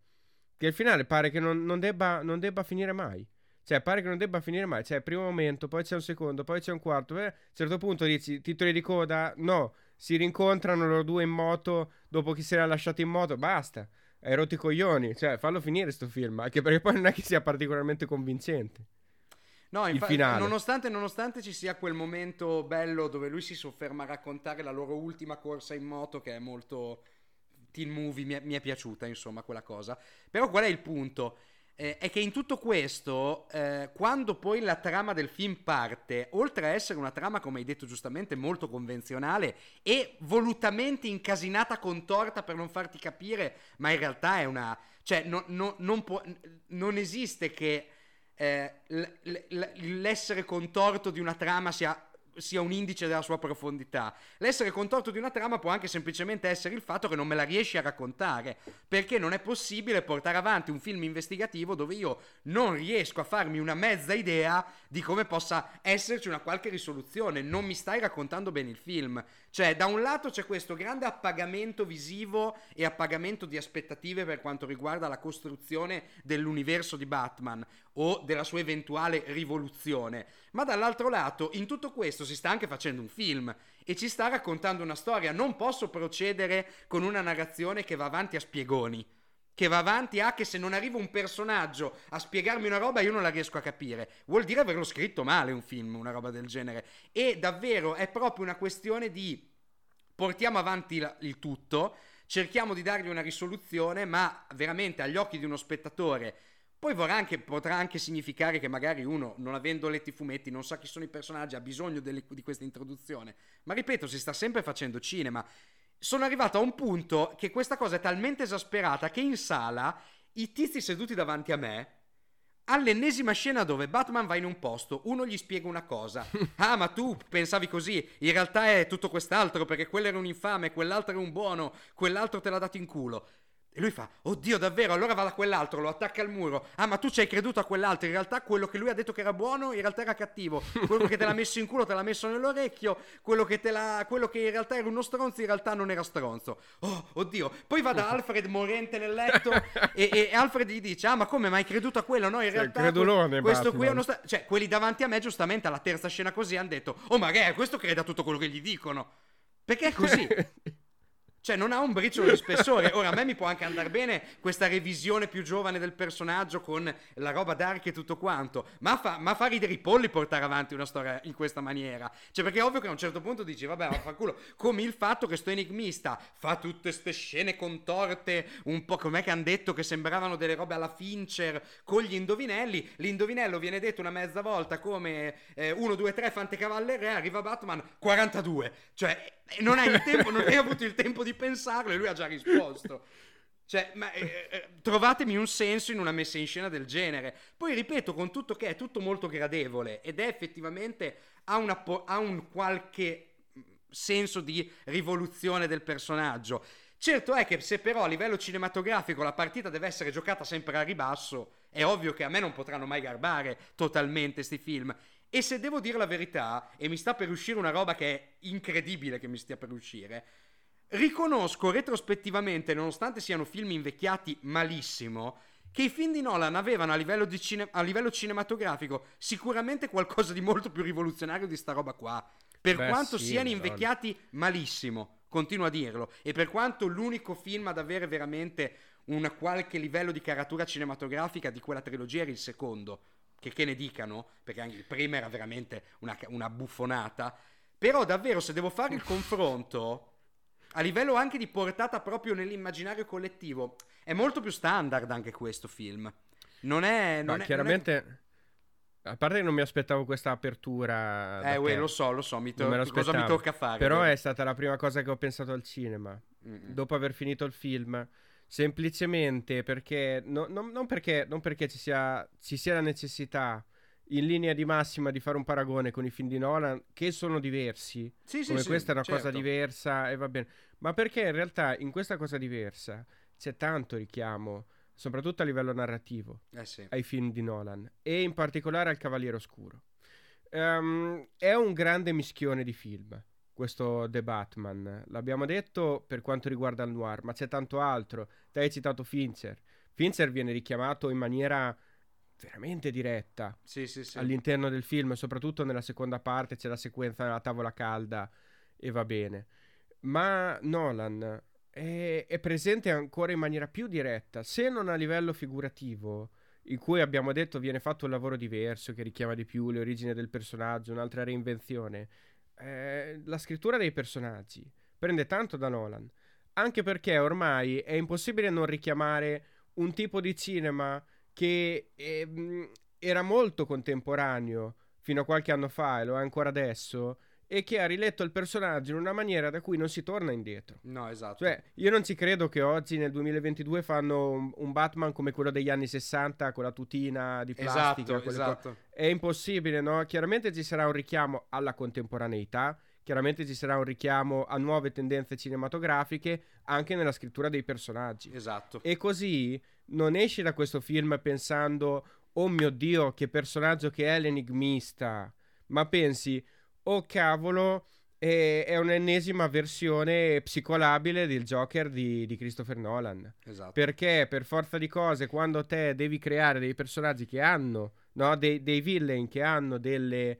eh, delle motivazioni reali, tangibili, che puoi comprendere dei villain di questo tipo che provengono da quel mondo, dai fumetti, per forza di cose saranno eh, de, de, de, degli evasi di testa che devono spiegare le loro motivazioni psicologiche incomprensibili ovviamente e, e, ina- e, inappuntabili in qualche modo perché tutto sommato va bene, però con, con quel tipo di realismo.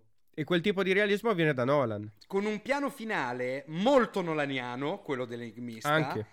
E anche quello incomprensibile. Io non ho capito che casino volesse fare. Cioè, ma cosa... cioè, se poi il risultato di tutto è: Oddio, sta arrivando la Guardia Nazionale a salvarci a tutto il culo. Allora, che casino stava combinando l'enigmista? Cioè, co- cosa doveva succedere? Cioè, anche lì è un po'. È un po' poco pericoloso sto personaggio. Cioè, come fai a percepire la pericolosità? Sono più pericolosi i mafiosi nel film. Certamente, cioè, li senti come effettivamente un po' degli intoccabili. Ma l'enigmista non sembra pericoloso. Tant'è vero che poi anche alla fine farlo matto, cioè poi Poldano è, anche bravo, cioè nel senso è un bravissimo attore, gli sa dare il suo spessore. Però alla fine, è, come hai detto è il solito matto nel manicomio, ma che palle ragazzi. Tanto, tanto più, tanto più che una, una soluzione interessante poteva essere virare verso qualcos'altro. Anche perché, come dici te, i mafiosi sembrano più pericolosi e soprattutto sono i veri villain del film. Esatto. Cioè, tutto, tutto ruota attorno al conflitto che c'è, sì, con Batman in mezzo, ma da una parte l'enigmista, dall'altra parte il mondo corrotto di Gotham City. Esatto. E l'enigmista, a quel punto della storia, non è più il vero cattivo. Non è più il vero cattivo, anzi, è una figura con cui eh, si, si, può tendere più a fam- familiarizzare. Il modo in cui è esposto nell'ultima parte il suo piano, che sì, è molto confuso ma eh, soprattutto non, non, non, si riesce ad avvertire il pericolo. E soprattutto quella che è la parte centrale del film, hanno, hanno già rubato il film. Quello che avviene dopo è poco interessante soprattutto. Non solo, non, solo non, non, si avverte il pericolo, è proprio poco interessante secondo me. E lui non ha più quella statura di, di vero villain, tanto più che partecipa poi in una maniera un po' strana al in finale diretta, del film. Sì, sì, sì. Ma l'altro, pare, parentesi, parentesi, viste, visto questo ridefinizione del mondo citazioni da Fincher e tutto quanto. Soprattutto anche spie lanciate dagli stessi, dal merchandising poi del film, perché eh, dal trailer sembrava che ci saremmo trovati di fronte a un Batman molto più violento. E non solo, lo ah, lascia sì. pensare anche il film. Elemento per me decis- decisamente eh, difettoso del film è l'assenza totale di violenza. Totale. Cioè, Batman si scatena spaccando la faccia di cazzotti a uno e Matt Reeves ha pure il coraggio di farmi un in primo piano di questo qualcuno che non c'ha manco il naso rotto. non c'è una goccia di sangue nel film. E questa cosa secondo me indebolisce tantissimo l'immaginario di Matt Reeves. Tantissimo. Doveva essere Ma necessariamente più, altro, più violento. Più che altro te lo aspetti. Cioè, più che altro è qualcosa che vuoi nel momento in cui vedi un progetto così cupo. Appunto. Esatto. È cupo nelle atmosfere, però non è cupo nei modi. Ecco. Anzi, è un, film, è, un film, che parla di etica. Ovviamente questo ti ricorda tantissimo Il Cavaliere Oscuro un'altra volta, che è un film che centrava tutto il suo discorso sul, sul fare del male o non fare del male, no? su quanto, quanto ci, si, ci si doveva spingere in là per salvare qualcosa. No? E, e, invece qui il film parte da, dai stessi presupposti, poi in realtà eh, sì, non li mantiene probabilmente fino a fondo, almeno proprio dal punto di vista figurativo. Questa cosa è strana. Mm. È strana perché invece non, eh, non, Io non me lo aspettavo, sinceramente. Mi no, aspettavo un film più violento, sì. Non, non, dico che mi sia dispiaciuto, cioè non penso che lo debba essere necessariamente questo film, perché poi... Ehm, no, però per me indebolisce, sta, sta incardinando una, sta incardinando una discussione del sul... film Secondo Dici? me è proprio... Sì, non lo so. Ne hai, ne hai molto indebolito, secondo me. Sì, però sai, portando avanti il discorso, eh, non sono disposto a fare del male, no? Che è un po' quello che fa il Batman di Pattinson dall'inizio. Ed è strano, eh, ripeto, è strano perché invece lui è un personaggio che ancora non ha trovato la maturità. Ma in questo concetto sì. E questo Mm. è, è un conflitto del personaggio che non, non riesco a comprendere bene, no? Perché lui è, è un Batman più giovane, è un Batman più sofferente, un Batman che ancora non ha risanato le ferite della morte dei genitori, però è convintissimo ed assolutamente consapevole che lui non deve fare del male. Esatto. No? È un po' strano nel personaggio. Ecco, questo sì, questo è strano. Però, visto che il punto di vista è questo, no, poi la violenza secondo me può anche venire a mancare. Cioè, più che altro te lo aspetti perché il film è stato presentato in un altro modo. Questa, è, Esatto. questa è la cosa strana ed è, ed è un problema di marketing forse, non lo so. Mm, eh, la gente sembra che apprezzi comunque tutto, quindi va bene lo stesso quando si tratta di Batman, va bene tutto, andava bene Ben Affleck, andava Sì, bene sì, Christian sì. Bale, è sempre andato bene tutto, tranne Val Kilmer, poveretto, perché è biondo. Ehm, comunque, Boh, andiamo a sta- questa- sacco. un- una, una nota di merito, no, Ah, no, ok. una- l'ultima, l'ultima, una nota di merito. Secondo me il cast è molto azzeccato. Anche secondo invece, me. Che non me. abbiamo parlato. Te hai detto Poldano. Ecco, diciamo questa cosa anche. Tutto il marketing del film, e qui invece secondo me è una mossa geniale, si incardinava sulla figura dell'enigmista come villain principale, e ci può stare perché poi alla fine gli ha data quella centralità anche se non se la merita, e sulla mancanza del volto di Esatto, Poldano. Sì. Ecco che nel momento in cui invece si svola il volto di Poldano, e noi abbiamo già fatto le nostre supposizioni da un sacco di tempo, probabilmente lì sì si fa una bella scelta di, di- di concentrazione sulle da- doti attoriali dell'attore e sul volto dell'attore per come è utilizzato che è un volto che è un volto molto cinematografico molto interessante ed è, ed è sicuramente bravo. Il, il- il ruolo porta alla gi- gigioneggiatura totale perché eh, insomma è, è sempre un cinefumetto mettilo come vuoi è comprensibile la scelta secondo me ma lui dà i toni giusti. Ecco questo sì. Poi il pinguino di Colin Farrell che invece è tutto il contrario si fa un lavoro di make up enorme. Prima volta che entra in scena io ho detto questo è, è al capone de- degli intoccabili. Cioè è impressionante Sì, pare sì, sì. Robert De Niro ma Sì, proprio il modo in cui si atteggia no?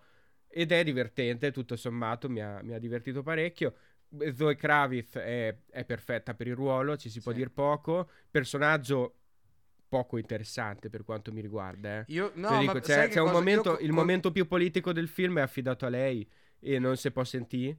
Tra No, l'altro no. c'era appena stata la, la pausa del film, sono rientrato al cinema di corsa perché era uscito un attimo e, e mi becco subito questa battuta molto, molto vicina a certe tendenze cinematografiche contemporanee che mi hanno fatto sbiancare.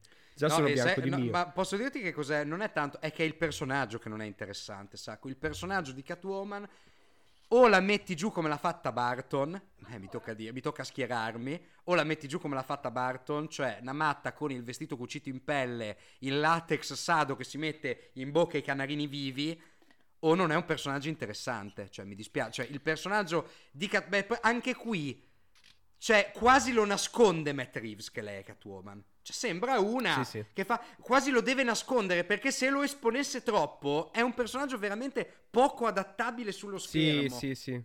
Non può incidere più di tanto No. su quell'aspetto.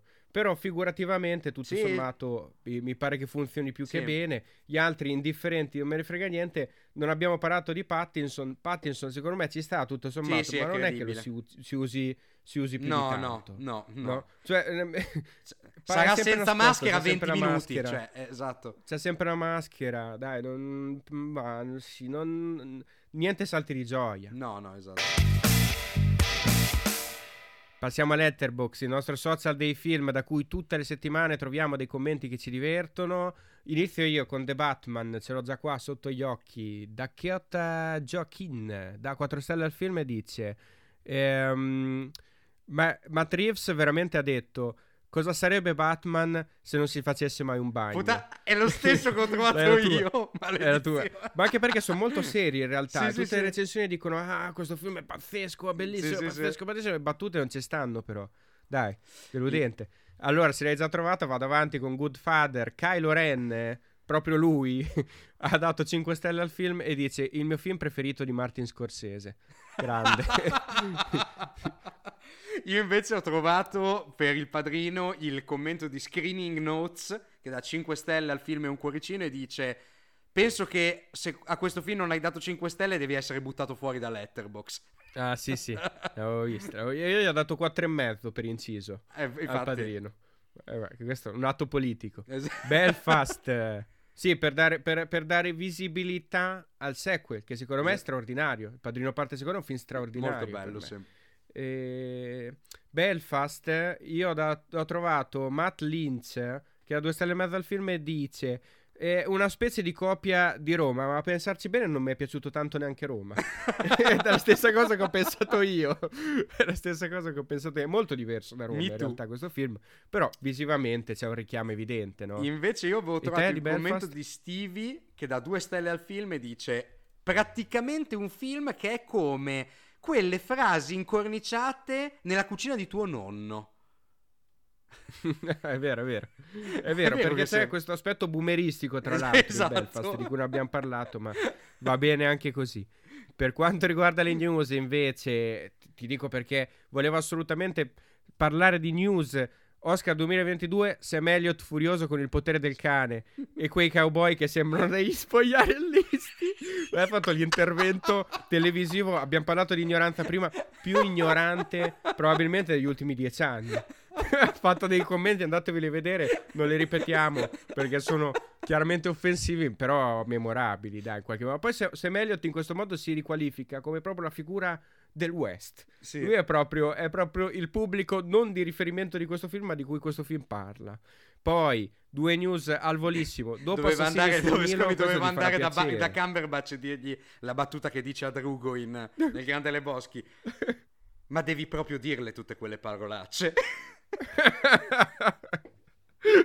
esatto, a se stesso. Dopo Assassini sul Nilo, senti un po', un terzo film per il Poirot di Kenneth Branagh. Ah. Ma da quale romanzo? Sì, perché al momento il, il mistero è il romanzo da cui è Eh, tratto esatto. questo, questo film, perché hanno detto sì, è tratto da, da un... lo faremo, è tratto da un, un romanzo ambientato a Venezia, poi si è scoperto che non ci sono romanzi ambientati a Venezia con Poirot, quindi... o non ci ha capito niente il produttore a cui è stata chiesta questa cosa, insomma. Comunque, il vero mystery del film è questo, probabilmente. Per finire, la notizia di Fast and Furious. Lo sai che non possiamo finire un episodio di Casab se non c'è una news da Fast and Furious. Fast and Furious 10, Jason Momoa sarà il cattivo. Oh, e anche qui, tra l'altro, un commento di Jason Momoa particolarmente ignorante. Rimaniamo in tema, lui che dice: Sì, non vedevo l'ora di fare il cattivo, sarà bello figo. E sarà un po', un po' stylish, dice una roba del genere. Un po' Billie Eilish. Momoa. Un po', un, po', un po' stylish, un po', un po' un figo, capito? Un Ok. figo elegante, così che va, ecco, in cravatta, eccetera, una roba del genere. L'importante è che non sia lo voglio vedere. Non lo voglio vedere assolutamente. Sacco sei strafatto.